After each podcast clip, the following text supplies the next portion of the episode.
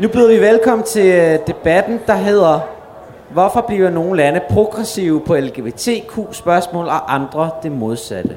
Velkommen til. Tak for det, og tak fordi øh, I er mødt op øh, til denne her debat. Jeg vil sige, at vi har to udfordringer øh, i aften. Den ene det er, at øh, det er fredag aften kl. 19 øh, et eller andet. Øh, den anden er overskriften, hvorfor bliver nogle lande progressive på LGBT-området, mens andre gør det modsatte. Men jeg er glad for, at I er kommet, øh, trods den ikke så fyndige overskrift og trods øh, tidspunktet, for det er et rigtig vigtigt emne, det her. Øh, vi skal tale om, øh, hvorfor... Øh, hvorfor, netop som jeg sagde, hvorfor det går fremad øh, i nogle lande, og hvorfor det går tilbage øh, i nogle andre lande. Og til det formål har vi et øh, strålende øh, panel bestående af Lisbeth Dinsen fra Sex og Samfund, øh, Cecilie fra øh, AIDS-fondet, øh, Susanne fra LGBT Danmark og Helle fra Amnesty International. Jeg hedder Andreas, øh, og jeg er direktør i AIDS-fondet, øh, og øh, nu har øh, Susanne jo også lige vist, øh, hvor godt man kan moderere øh, en debat, selvom man er fedtet ind i øh, civilsamfundet øh, selv. Men vi vil meget hellere bruge øh, vores øh, surt optjente penge øh, på øh, projekterne end på dyre ordstyre. Så det klarer vi selv. Vi deler debatten op i tre sådan øh, groft øh, sagt. Øh, først skal vi have sådan det brede billede af, hvordan står det egentlig til i verden? Og det kunne vi jo bruge øh, al tiden på, men vi prøver at gøre det lidt skarpt. Øh, og, øh, og der øh, beder jeg især øh, Susanne fra LGBT Danmark og Helle fra Amnesty om at prøve at give os et, et vy over det. Og så øh, tager vi en anden runde, hvor vi dykker lidt mere ned i, i nogle landespecifikke øh, projekter og best practices osv. Hvad virker, hvad virker ikke, når det handler om at fremme øh, LGBT øh, plus personers øh, rettigheder.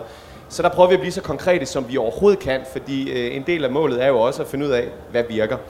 Og så åbner vi til sidst, som den tredje del af, af den her session, øh, op for debat og, og spørgsmål. Og jeg ved ikke, om vi kan få en rygende debat mellem, mellem paneldeltagerne her, men jeg, jeg tror, hvis I gør jer umage, så er der måske noget, I kan, I kan være uenige om øh, sådan, øh, på, på metode øh, og tilgang osv. Det vil jeg i hvert fald prøve at, at grave lidt i. Øhm, men det er jo en alvorlig sag, det her. Øh, vi har lige set, at vi i samme uge, som vi fester og fejrer mangfoldigheden her i Danmark, så har øh, Pride i Uganda øh, set sig nødsaget til at aflyse Øh, det var i forvejen øh, en planlægning, der foregik øh, i dybeste hemmelighed af frygt for myndighedernes indgriben og i virkeligheden jo også almen befolkningens overgreb. Men ikke desto mindre har man været nødt til at aflyse. Nu må vi se, om der alligevel bliver, bliver nogle markeringer på den ene eller den anden måde. Men det viser i hvert fald, hvor, hvor skidt det står til, bare i Uganda som et eksempel. Men Susanne, vil du ikke lægge for med at prøve at give os så kort det nu kan gøres i sådan en seance her, et, et, et overblik over, øh, hvordan står det til i verden på LGBT plus rettigheders øh, front? Jo, det vil jeg gerne. Øh, og man kan sige, at det står sådan til, at man kan gå fra øh, det, der på den ene side af spektret er, at øh, øh, ekstrem vold mod LGBTI-personer, til det, der på den anden side af spektret er en utrolig hurtig fremgang i opnåelsen af rettigheder og, øh, og lige, øh, lige vilkår for LGBTI-personer.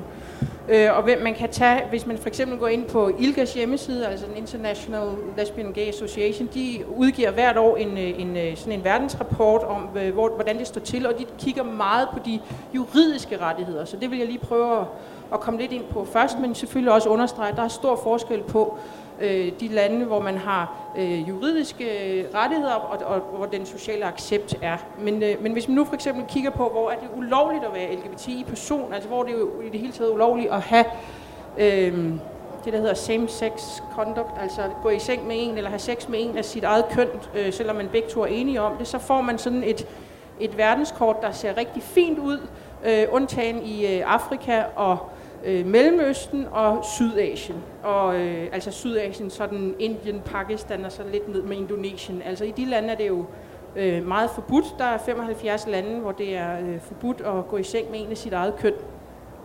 Øh, og der er også øh, en række af de lande, hvor det er forbundet med, med dødsstraf at gøre det. Øhm, så kan man sige, at de sidste 10 år, der er det gået utrolig hurtigt frem i øh, et område som Latinamerika. Vi har faktisk i, i publikum Victor Madrigal, som desværre ikke forstår dansk, men som har siddet og arbejdet med den interamerikanske kommission for menneskerettigheder på LGBT-området. Og der man har set simpelthen i Latinamerika utrolig hurtige fremskridt øh, i, i hvert fald i forhold til juridiske rettigheder. Det kan godt være, at de, den sociale accept følger med i et langsommere tempo, men det er et af de steder, hvor man har set rigtig store fremskridt. Det har man også gjort i, i Nordamerika, man har også gjort det i Europa, altså bredt set. Øh, og, og, og Helle vil komme lidt mere ind på nogle af de steder, hvor, hvor rettighederne måske ikke helt følger med for alle i, i bogstavsuppen. Øh, ja, det er så LGBTIAHQ++, BEP, whatever man nu har, kan finde frem til. Øh, så kan man kigge på, hvor det er tilladt for eksempel at blive gift. Øh, altså hvor to personer, øh, som er enige om, de kan, er samme køn, kan blive gift med hinanden. Og det kan man så i stort set i, i det meste af Amerika, altså Nordamerika, Sydamerika og Europa, og så lige i Sydafrika. Og, og, og det er jo der, hvor man ser, hvordan det der misforhold mellem, mellem øh, rettigheder og social accept ikke følges ad, fordi man jo i Sydafrika er utrolig godt stillet i forhold til at være LGBT-person, men hvor den sociale øh, vold jo samtidig er utrolig høj. Altså, så det er ikke kun et spørgsmål om, at man opnår dårlig lyd, øh, altså lige rettigheder, men også at man, at man arbejder på at fremme øh, den sociale accept, og det vil jeg gerne komme ind på senere. Øh, så kan man sige, at hvis man, kigger, altså hvis man kun kigger på kontinenter, så overser man også... Nej, de andre mikrofoner er det der. Det er fordi, de måske de ligger for tæt. Øhm, så overser man også, at der er, øh, at der er, øh, hvad kan man sige, steder, hvor, altså hvis man bare siger, jamen i Afrika er det generelt rigtig svært at være LGBT-person, så overser man også, at man for eksempel vandt en stor sejr i Mozambique for et par år siden, hvor man dekriminaliserede øh, øh, hvad hedder det, øh, sex mellem to personer af samme køn. Seychellerne gjorde det samme for nylig, Belize, øh, Øh, og for eksempel sådan noget som i Mexico, Irland og Taiwan er det blevet tilladt at gifte sig. Altså, så der er selvfølgelig også, øh, hvis man dykker ned, store øh, forskelle i de enkelte lande, men, men, men altså, hvis man tegner et meget bredt billede, så er det sådan, at det går rigtig hurtigt frem i Latinamerika, Nordeuropa, øh, Nordamerika, øh, men er rigtig, rigtig svært at gå ret meget tilbage i Afrika, Mellemøsten og Sydasien. Vi kommer mere ind på, hvad det så er, der virker, men bare lige et kort opfølgende spørgsmål. Du nævner Latinamerika flere gange. Kan man sige noget sådan øh, enkelt, entydigt om, hvad der har gjort, at det går fremad øh, der, og har gjort det så eksplosivt de senere år? Er der sådan en, to ting, som særligt gør sig gældende i forhold til sådan et helt område? Altså, jeg synes næsten, vi skulle spørge Victor, fordi han har siddet og arbejdet med det, og ja. han ved så meget om det, men altså... Han, så bliver det måske lidt langt, ja. og midt i en forvejen kort, øh, ja. men... Øh, Nej, altså jeg ved bare, at der har været, øh, at i, i det her, øh, i de her, øh, øh i de her tilfælde har der faktisk været nogle meget progressive regeringer, og det har også været et meget progressivt FN-system. Altså jeg mm. stiller mig ellers forholdsvis kritisk over for FN-systemet, mm. og hvad for nogle forandringer det egentlig kan mm. føre til øh, på, på, på jorden, men i det her tilfælde har det faktisk været meget progressivt, mm. altså den der interamerikanske kommission for mm. menneskerettigheder mm. øh, på LGBT-området. Okay. Og Helle, hvis vi så kigger på, på, på den her bogstavsuppe, øh, som, øh, som vi hørte om nu, fordi øh, en ting er... Øh, same-sex, sexual conduct osv.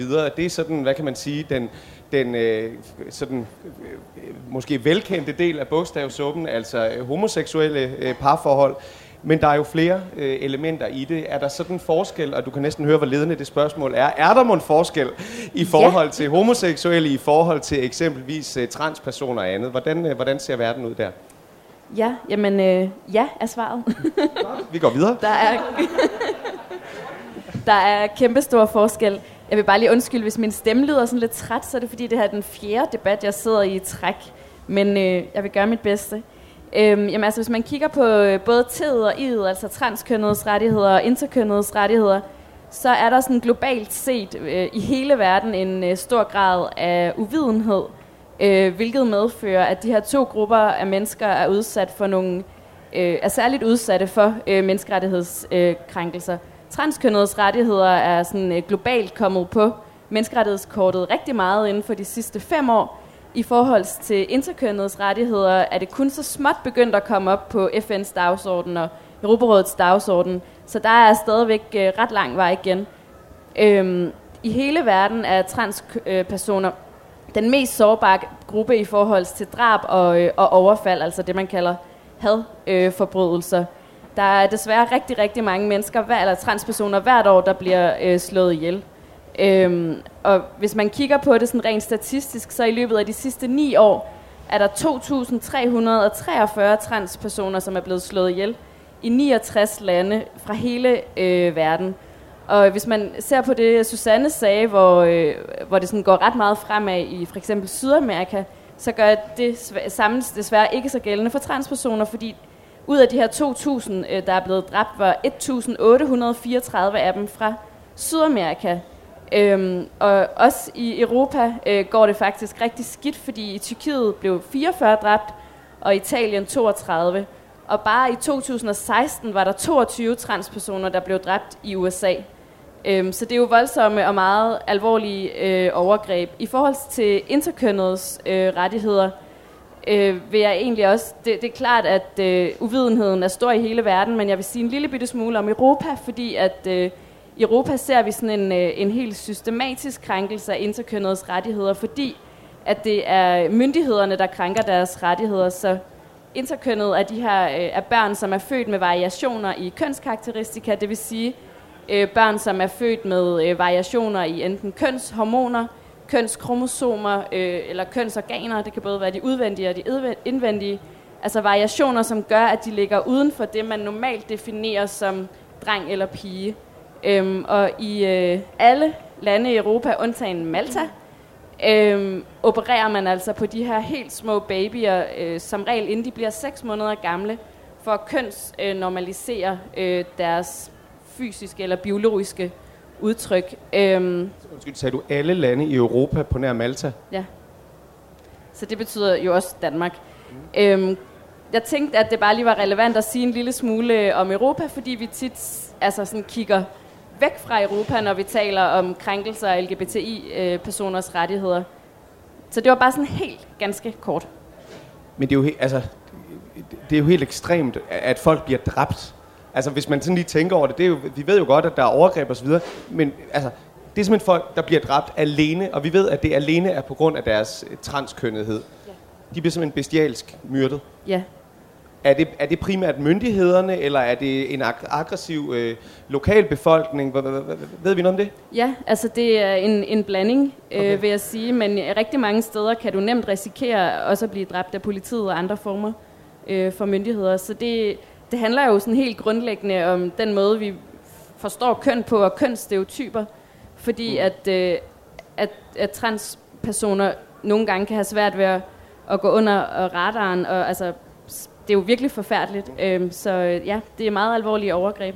Mm, mm, jeg, jeg vil gerne helt kort sige, at det er jo noget af det, man ved i den globale LGBT-bevægelse, at det, der fremkalder mest vold og mest had, det er normoverskridende. Det er det et kønsnormoverskridende. Ja. Og derfor er det transpersoner. Altså, og man ser det også på den måde, volden bliver udført. Det er ofte sådan noget med, at deres bryster bliver skåret af, eller at deres læber bliver smadret, eller at deres...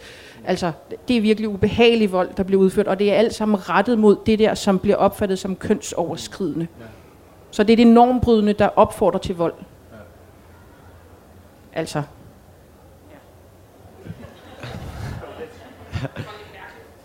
Ja, om vi har tror den. Ja.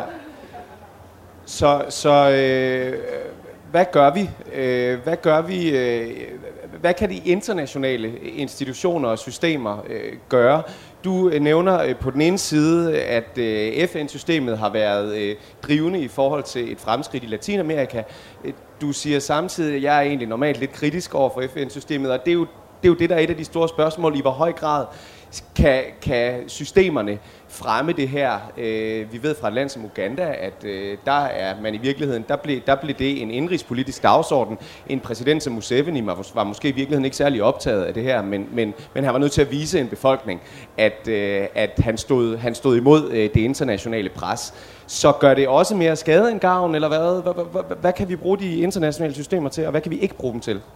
Jamen, Altså, jeg synes, der bliver brugt rigtig mange ressourcer også øh, fra vores, altså den globale LGBT plus bevægelse side på at lobby i institutioner som FN, og jeg øh, savner nogle gange at se, at det også udmynder sig en konkret forandring i den lokale kontekst. Men man kan sige, at man har for eksempel i FN-systemet indført noget, der hedder UPR, øh, processen, som er universel periodisk review, hvor hvert land hvert fire år går igennem sådan en slags eksamen i FN's øh, menneskerettighedsregi, hvor alle de andre lande kan indsende anbefalinger til det her øh, land, som de så enten kan godtage eller, øh, eller ikke godtage. Og det er jo en fin mekanisme, som nu kører i anden periode, men vi har for eksempel set i vores projekt, eller i, i, i den kontekst, vi arbejder i Østafrika, at det også har, har skabt et utroligt backlash, at man altså ved at sætte fokus på nogle af de problematikker fra international hold faktisk øh, skaber en utrolig lokal modstand, som måske ellers ikke var blevet fremprovokeret. Så jeg synes, det er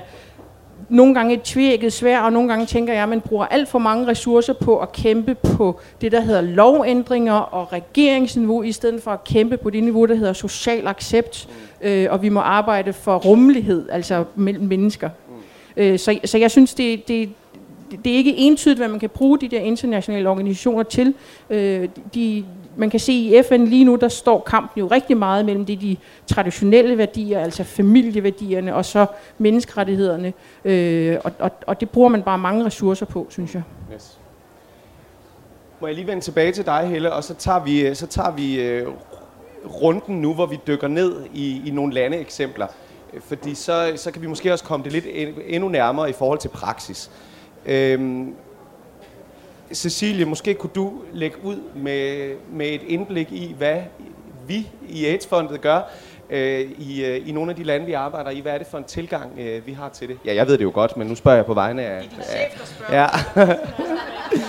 jeg ved, at vi gør det fremragende, men kunne du prøve at uddybe, hvor fremragende vi gør det? Vi gør det helt fantastisk fremragende, det er rigtigt. Vi arbejder i nogle lande, som, hvor der er øh, rigtig mange krænkelser af LGBT-rettigheder. Vi arbejder i Malawi, Kenya, Uganda, Zambia, Eritrea og Ukraine. Øh, og vores indgangsvinkel er, som det nok ikke er så overraskende, det er at arbejde med HIV øh, i erkendelse af, at krænkelser og diskrimination af LGBT-personer er en kæmpe barriere for de HIV-indsatser, vi laver.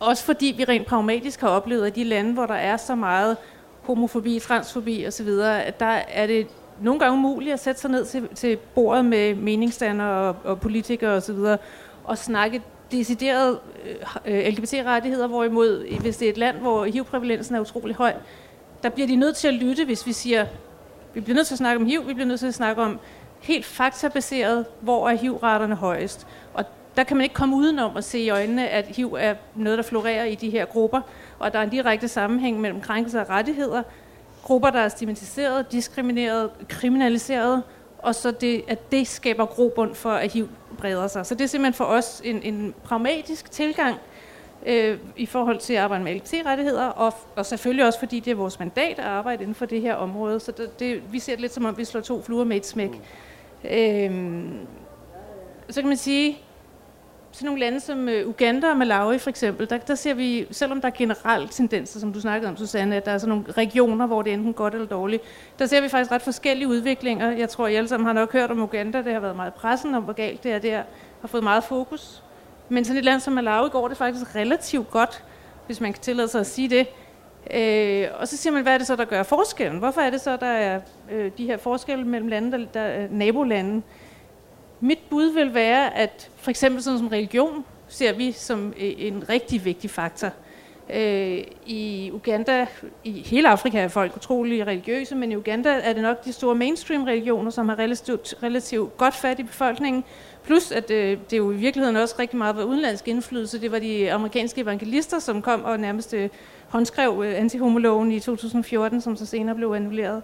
så der er de godt fat i befolkningen. I Malawi er der måske lidt mindre grobund for, at de store mainstream-religioner har samme tag i befolkningen, og der er der måske lidt mere udbredelse af naturreligioner, som måske ikke går lige så meget ind i de her emner og beskæftiger sig så meget med det.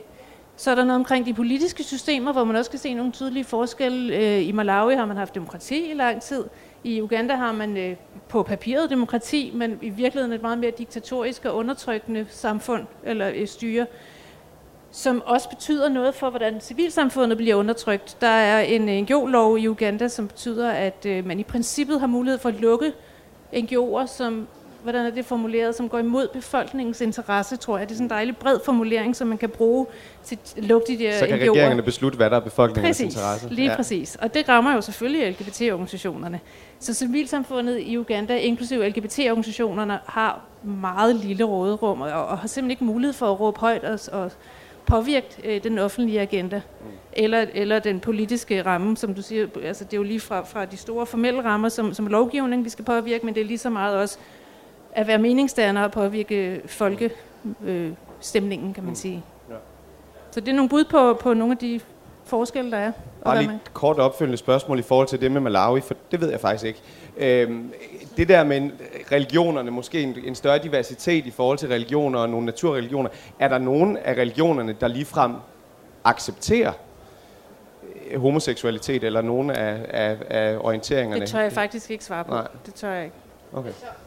Det vil jeg gerne lige sige, at det i høj grad afhænger af fortolkningen af religionen. Altså, så, så selvfølgelig er der religiøse strømninger. Der er jo også øh, der er en meget berømt imam i Sydafrika, mm. øh, og, og, og det handler- i høj grad om fortolkningen mm. af de religiøse skrifter. Så jeg synes, det er svært at sige, om der er nogle religioner som sådan, der accepterer det.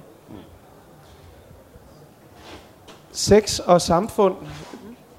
Hvordan øh, går I til det her spørgsmål med at løfte øh, LGBT plus rettigheder? Vil du sige lidt om det?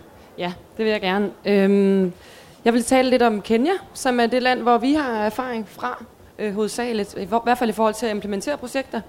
Øhm, I Kenya, øhm, der står det sådan til, at øh, der stadigvæk er en lovgivning, der kriminaliserer LGBT plus personer. Øh, man kan få op til 14 års fængsel, hvis man bliver kendt skyldig øh, i at have sex med en af samme køn. Og i praksis er der faktisk ikke nogen, der bliver dømt i forhold til den her lovgivning. Men det er stadig et kæmpe problem, at den er der, fordi at, at det, at den er der, det er med til at stigmatisere og også øh, legitimere den øhm, øh, helt ufattelige diskrimination, som LGBT plus personer oplever i, i, i Kenya generelt set. Og, og det vi arbejder med som sex samfund, som jeg vil gå lidt ind i også, det er, øhm, at vi, øhm, vi arbejder for adgang til sundhedsydelser, fordi et af de steder, LGBT plus personer i, i, i høj grad bliver diskrimineret i Kenya, det er i sundhedssystemet. Og det gør de, fordi jeg tror, det var dig, Susanne, der var inde på det også, øhm, på grund af de her heteronormative øhm, øhm, øhm, diskurser øh, og de normer, der eksisterer omkring køn og seksualitet og maskulinitet og femininiteter, og også øh, kulturelle og sociale og, og religiøse øhm, forestillinger omkring, hvad der, hvad der er rigtigt og hvad der er forkert, og hvordan den, den rigtige måde at leve på, og hvad der, hvad der er afrikansk og hvad der er uafrikansk. Øhm, og det betyder, at øh, LGBT-personer øhm, oplever stor grad af diskrimination i sundhedssystemet, har rigtig svært ved at få adgang til de sundhedsydelser, de har behov for. Øhm, og det vi gør som sex samfund, det er, at vi, øhm, vi er jo ikke en LGBT plus organisation selv. Vi er en, en bredere øh, SRHR-organisation, Sexual and Reproductive Health and Rights, som arbejder mere bredt med seksuelle rettigheder og reproduktive rettigheder og sundhed. Øhm, og det, det, det, vi- det vi gør med vores lokale partnere i Kenya, det er, at vi har fokus på ligesom at lave alliancer og lave links til vores søsterorganisation i Kenya. Øh, Sex og Samfund er medlem af en kæmpestor international federation, der hedder IPPF, som har medlemsorganisationer i mere end 150 lande. Og de her organisationer, de er i langt de fleste lande ekstremt stærke, altså, og, og leverer millioner af ydelser til lokalbefolkningen rundt omkring i verden. Og det samme gør sig gældende i Kenya. Vores søsterorganisation i Kenya har utrolig stor legitimitet i en kenyansk øh, kontekst. Øhm, så det, at vi kan linke LGBT-bevægelsen og vores partnere op med en stærk øh, sundhedsaktør i Kenya, gør faktisk, at vi kan være med til at sørge for, at LGBT plus personer får adgang til ikke-diskriminerende øh, services. Plus, at det vi også oplever faktisk, Øh, som, som jeg synes der er et af, et af de stærke greb i den her øh, sammensætning af, af partnere, det er, at, at vores søsterorganisation kan være med til at, at sparke nogle døre op, som LGBT-bevægelsen selv har svært ved at sparke op ved, eller sparke op, øh, fordi at, øhm, at det stadig er så kontroversielt at tale om seksuelle rettigheder og LGBT plus rettigheder i en kenyansk kontekst.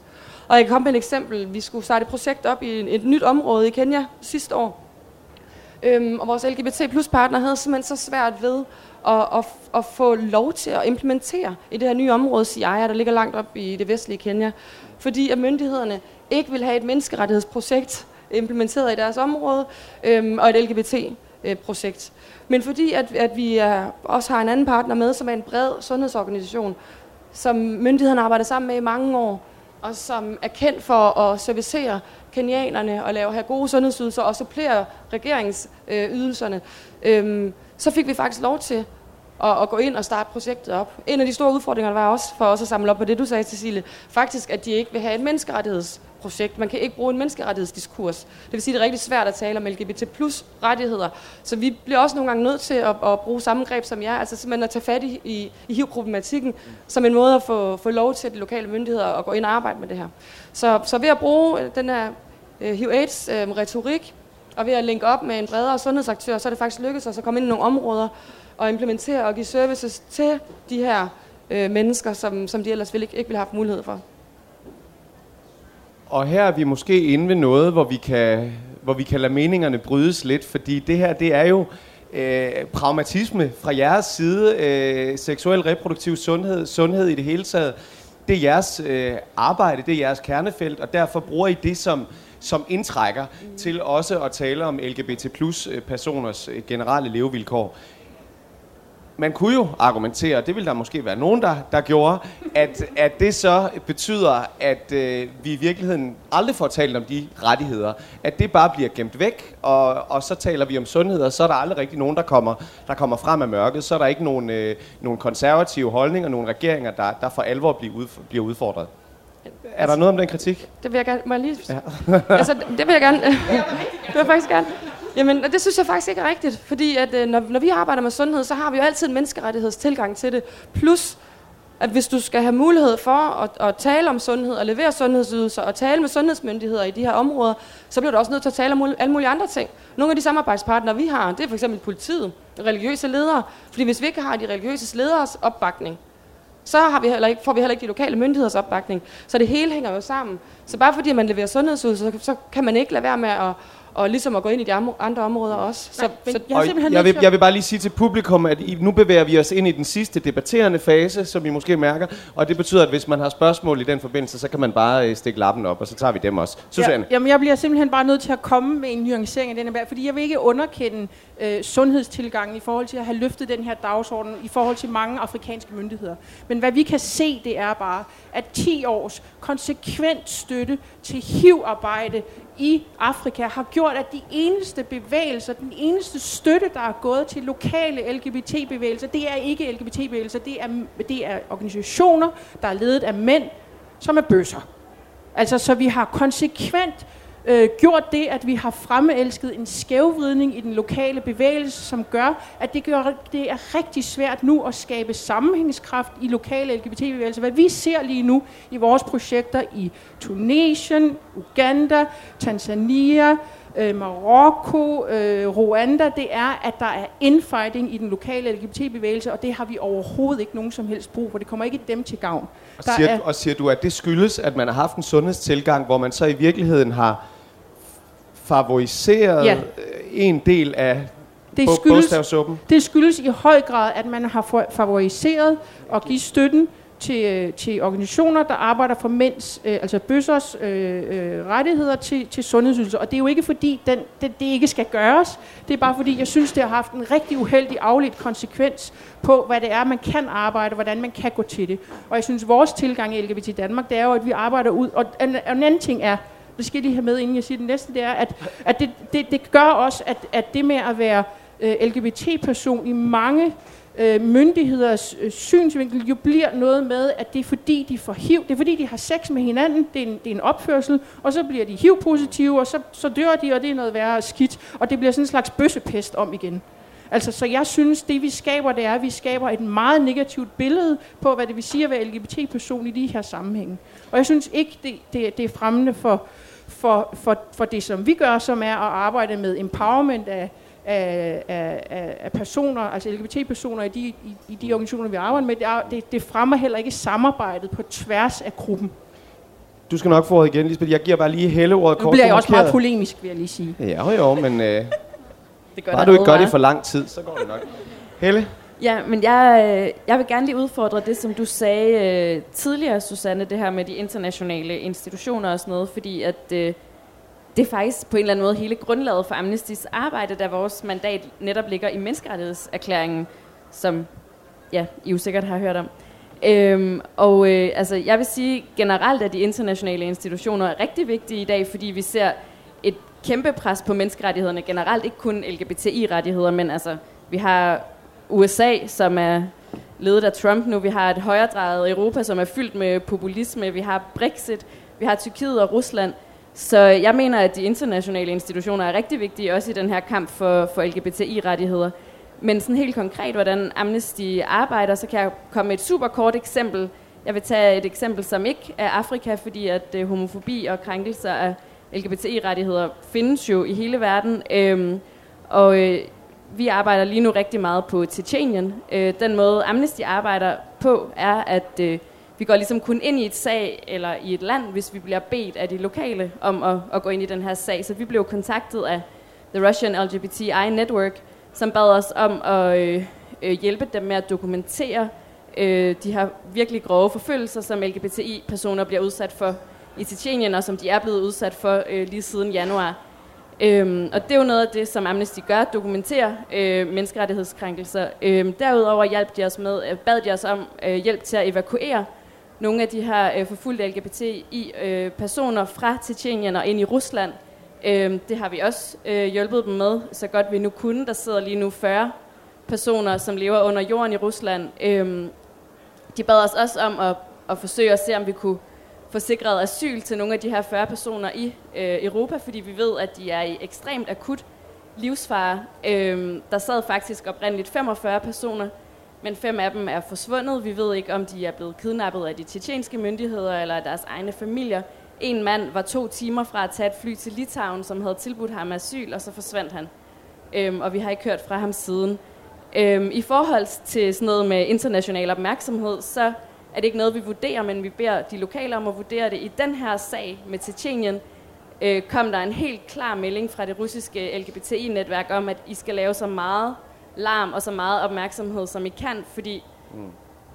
vi er virkelig bekymrede. Tjetjenien kan man ikke påvirke. Det er også rimelig svært at påvirke Rusland, må man sige. Vi havde et møde med øh, viceambassadøren, hvor Susanne også var med, og vi startede sådan lidt for, forskellige steder. Han snakkede om livsstil, vi snakkede om mennesker, hvis liv er i fare. Øh, så det vil være meget forskelligt, hvordan øh, vi opererer i en given øh, kontekst. Men jeg vil sige, at vi har rigtig gode erfaringer med at gå igennem øh, internationale institutioner, som både øh, EU og, og FN. Jeg føler, jeg er ved at løbe tør for tid. Jeg ja, havde nogle ja, ja. skide gode eksempler på det, men dem vil jeg gemme til en anden dag. men øh, i, det ene udelukker vel heller ikke det andet. Altså, vi skal vel både arbejde multilateralt og sådan tværstatsligt og så videre, og så skal vi arbejde på, på de lokale øh, NGO'ers øh, efterspørgsel.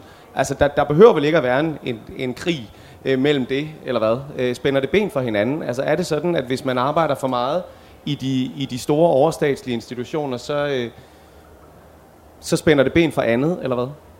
Jeg tror, det fra vores erfaring kommer det jo meget an på, om man lytter til de lokale. Altså det, når de siger, det giver mening, at man går ind i de store internationale mm.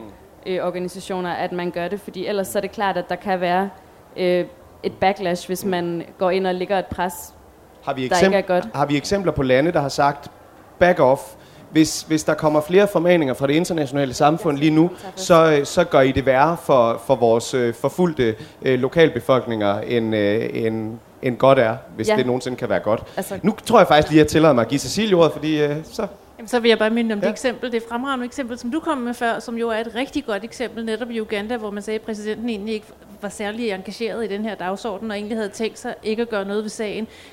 Og der er rigtig mange, der peger på, at det generelt var efter pres fra det internationale samfund, og meget specifikt på grund af Obama, der nærmest satte ham kniven for struben, og han følte, at han var blevet gjort til sådan en lille øh, marionetdukke, øh, præsidenten, som ikke længere havde, var her i sit eget hus og kunne bestemme noget som helst.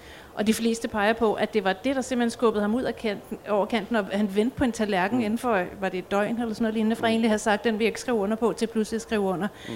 Hvor man desværre jo må sige, det betyder jo, at vi bliver nødt til at sige, at vi kan ikke bare gøre det, der på papiret ser fornuftigt ud. Vi bliver nødt til at have en meget pragmatisk tilgang til, hvordan vi går i dialog med folk. Ikke sætter dem kniven for struben, men åbner nogle døre for at komme i dialog. Og så vil jeg jo igen vende tilbage til det, som jeg sagde, og jeg kan sagtens stå dine pointer, Susanne. Vi siger jo ikke, at man skal lade være med at snakke brede LGBT-rettigheder. Vi vil jo ønske, at vi kunne gå ned i Uganda og sige, prøv nu at høre her, det er så måske ikke Eastfront, der skulle gøre det, men at der var nogen, der kunne det. Vores erfaring er bare, at man kan simpelthen ikke få folk i tale, medmindre man får dem til at tale om noget, der er meget præsent, øh, som er HIV-situationen, og hvis det så kan, kan åbne døre og få folk til, til de, øh, forhandlingsbordet og få dem til at, at snakke om rettigheder generelt, så synes vi jo, det er langt bedre, end at man går efter den ideelle situation og kommer ingen vejen. Og nu tager vi lige et spørgsmål øh, fra salen. Der er nemlig et spørgsmål hernede. Kan du ikke råbe, øh, tror du, jeg tror godt, du kan råbe teltet op. Øh, jeg kan godt lide at have en mikrofon i hånden. Det var mest det. Hvad hedder det? Nå, men lad os, øh, lad os bare lige øh, tage den, hvor I slap der med, når Obama så øh, blander, sig, blander sig for meget, så kan det gå galt, ikke? Trump gør jo så det modsatte, kan man øh, roligt sige, og øh, ikke bare blander sig udenom, men decideret sender signaler om, hvorfor en retning skal gå, og fjerner økonomisk støtte. Ikke? Og når vi nu siger, at sådan, noget, øh, sådan nogle projekter her jo især drives af støtte, både moralsk og økonomisk, ikke?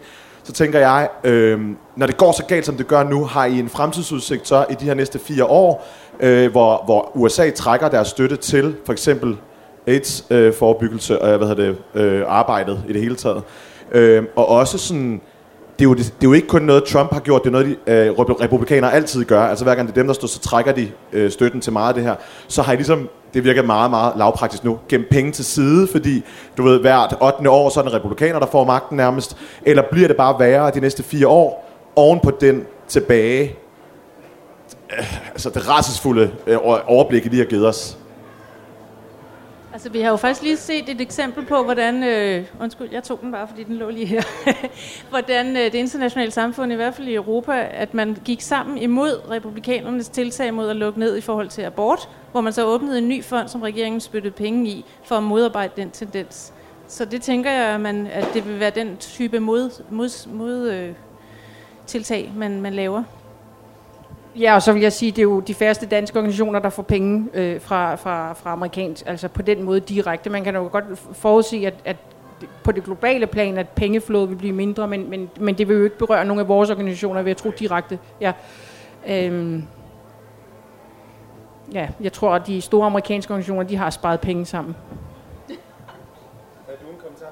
Jamen, det var ikke så meget til pengedelen, men det var mere det der med, at, øh, at jeg tror, øh, vi ser en fremtid i møde, hvor det er endnu vigtigere, at vi arbejder sammen som civilsamfund, at vi organiserer os og mobiliserer til hinandens sager, fordi der er virkelig brug for det. Nu nævner du USA, men altså, der er også rigtig mange lande i Europa, der er på vej i den forkerte retning. Vi ser også stigende homofobi og ja, altså racisme, islamofobi, der vokser helt eksplosivt i Europa, så jeg tror virkelig, der er brug for et stærkt civilsamfund og meget aktivistisk civilsamfund, som står sammen.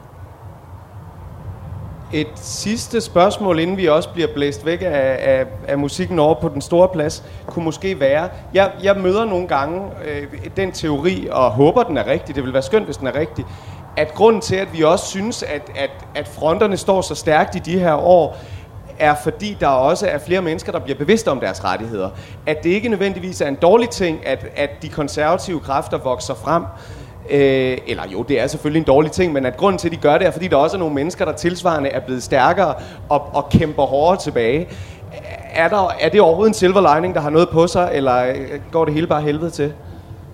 Al- altså, jeg vil sige, vi, jeg, vi sidder i et, et, et netværk, som, hvor der er LGBT-organisationer fra hele verden, og en af de analyser, vi havde på sidste årsmøde, var, at hvis man kigger på den funding, som for eksempel den meget konservative, bevæ- den der Family Union bevægelse i USA har, hvor mange penge de har til at øh, lave rapporter og holde konferencer og lobby politikere i forhold til, hvor mange midler, der går til den globale LGBT-bevægelse, øh, så er, det, så er vi oppe imod, øh, altså det er David mod Goliath, ikke? Øh, men, øh, men, men samtidig så...